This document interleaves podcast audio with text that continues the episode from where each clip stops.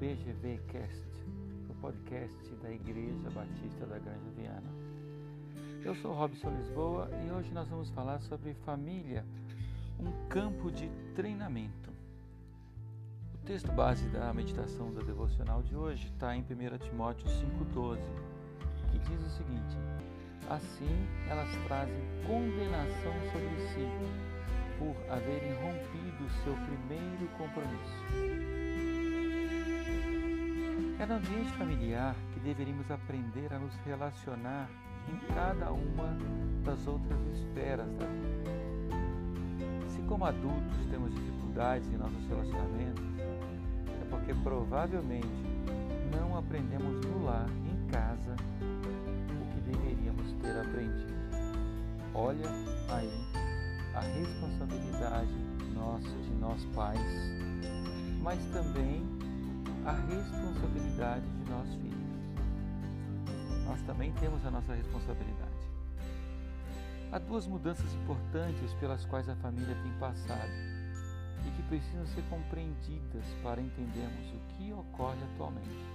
Em primeiro lugar, houve a mudança de uma nação rural para urbana, ou seja, as pessoas que, a maioria das pessoas do, do, do país, não só do Brasil, mas também de outros países do mundo, é, é, nós éramos uma nação eminentemente rural e agora somos uma nação, somos nações eminentemente urbanas.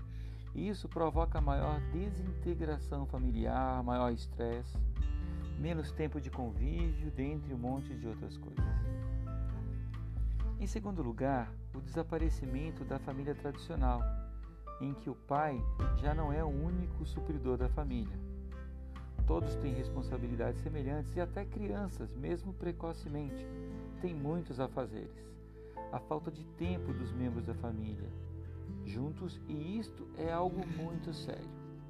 E isso é uma realidade da, do nosso dia a dia, não é algo que É, ou eu ou você vamos conseguir mudar, é uma realidade. Hoje a esposa também é, sai para trabalhar, isso é muito bom.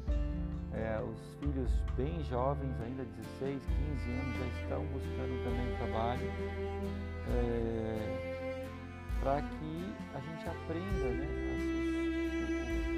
a, a viver, aprenda a, a ter a nossa própria renda, aprenda a, a lógica do trabalho. E, no caso das esposas, para ajudar a compor também a renda da família, né? E isso tem acontecido, ou seja, são mudanças estruturais do, do que era tradicionalmente a família, e mas são mudanças estruturais também da lógica de concentração, que era eminentemente rural antes e agora é urbana.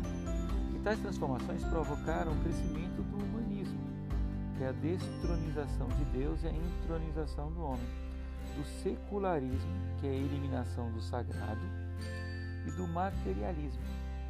Nós nos tornamos uma sociedade em busca obsessiva por autorrealização e por prazer, que é o hedonismo, aquisição de bens.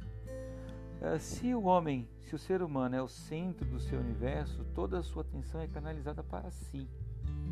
Quando o cônjuge deixa de satisfazê-lo e a família o atrapalha, ele a abandona, descarta, porque não está mais me satisfazendo. É, é o famoso cônjuge shopping center.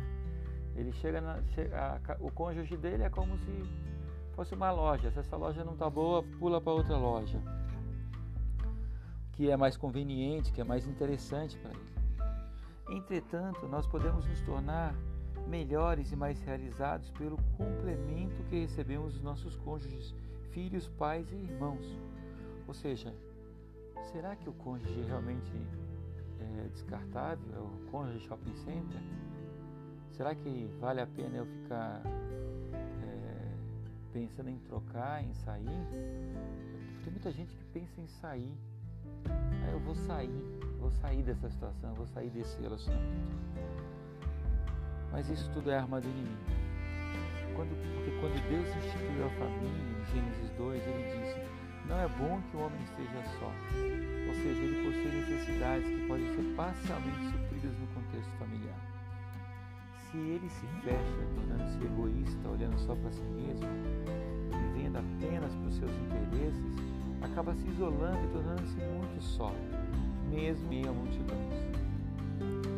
Portanto, o problema fundamental da família é a exacerbação do egoísmo motivado pela realização pessoal, pela busca de prazeres e obsessão pelo material, intensificados pela sociedade complicada em que a gente vive hoje.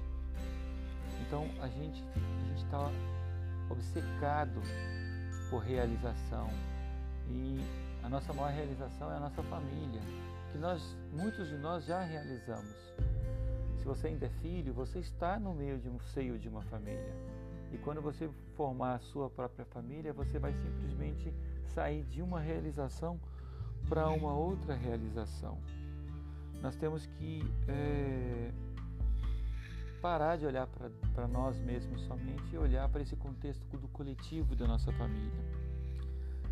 Se nos posicionarmos firmemente contra essas mudanças nocivas que deterioram a vida, o convívio e o relacionamento familiar, e, que também deterioram o convívio familiar, e se tentarmos agir com equilíbrio e optarmos por incorporar à nossa vida o ideal familiar divino, certamente seremos exceção em um universo em ruínas. Ou seja, nós, nós, nossa, nossos lares tem que ser lares faróis, lares firmes, que mostram para o mundo, mostram para a sociedade, para os nossos amigos. É o que é um lar segundo a vontade de Deus. Lógico, enfrentando todas as dificuldades que um lar tem, isso é normal. Pense nisso. É muito fácil deixarmos de escutar a voz de Deus em meio ao burburinho alucinante do cotidiano moderno. É muito fácil esquecermos que, segundo Deus, existe mais valor em priorizar nossas famílias do que em uma vida bem-sucedida, principalmente se isso custar a paz emocional de quem nos ama e a quem devemos amar. Vamos orar? Senhor Deus, te louvamos e te agradecemos por este dia, Pai, que tu nos deste hoje. Pai, nós sabemos como o mundo está mudando, como as pessoas estão mudando, as famílias estão mudando, tudo está mudando. Mas nós sabemos que Tu tens um plano para as nossas vidas. Senhor, que Tu possas nos ajudar a cumprir esse plano. Que nós possamos, Senhor, é, deixar essa, essa, essa vontade de querer ter uma, uma realização pessoal acima da realização da família, acima da paz da família, Pai. Faz-nos enxergar se nós não estamos vendo que nós estamos é, priorizando mal, Senhor, a nossa família, priorizando mal o amor pela nossa família.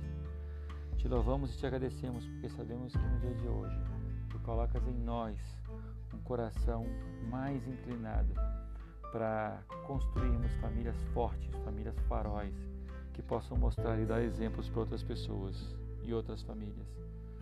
Como, como é um lar cristão, como é um lar onde Cristo reina. Nós te louvamos por isso, pela vida, pelo pão de cada dia. Em nome de Jesus. Amém. E aí, gostou do nosso podcast? Quer ouvir mais? Então acesse w w w ponto i b granja viana ponto com ponto b r. Um abraço e até mais.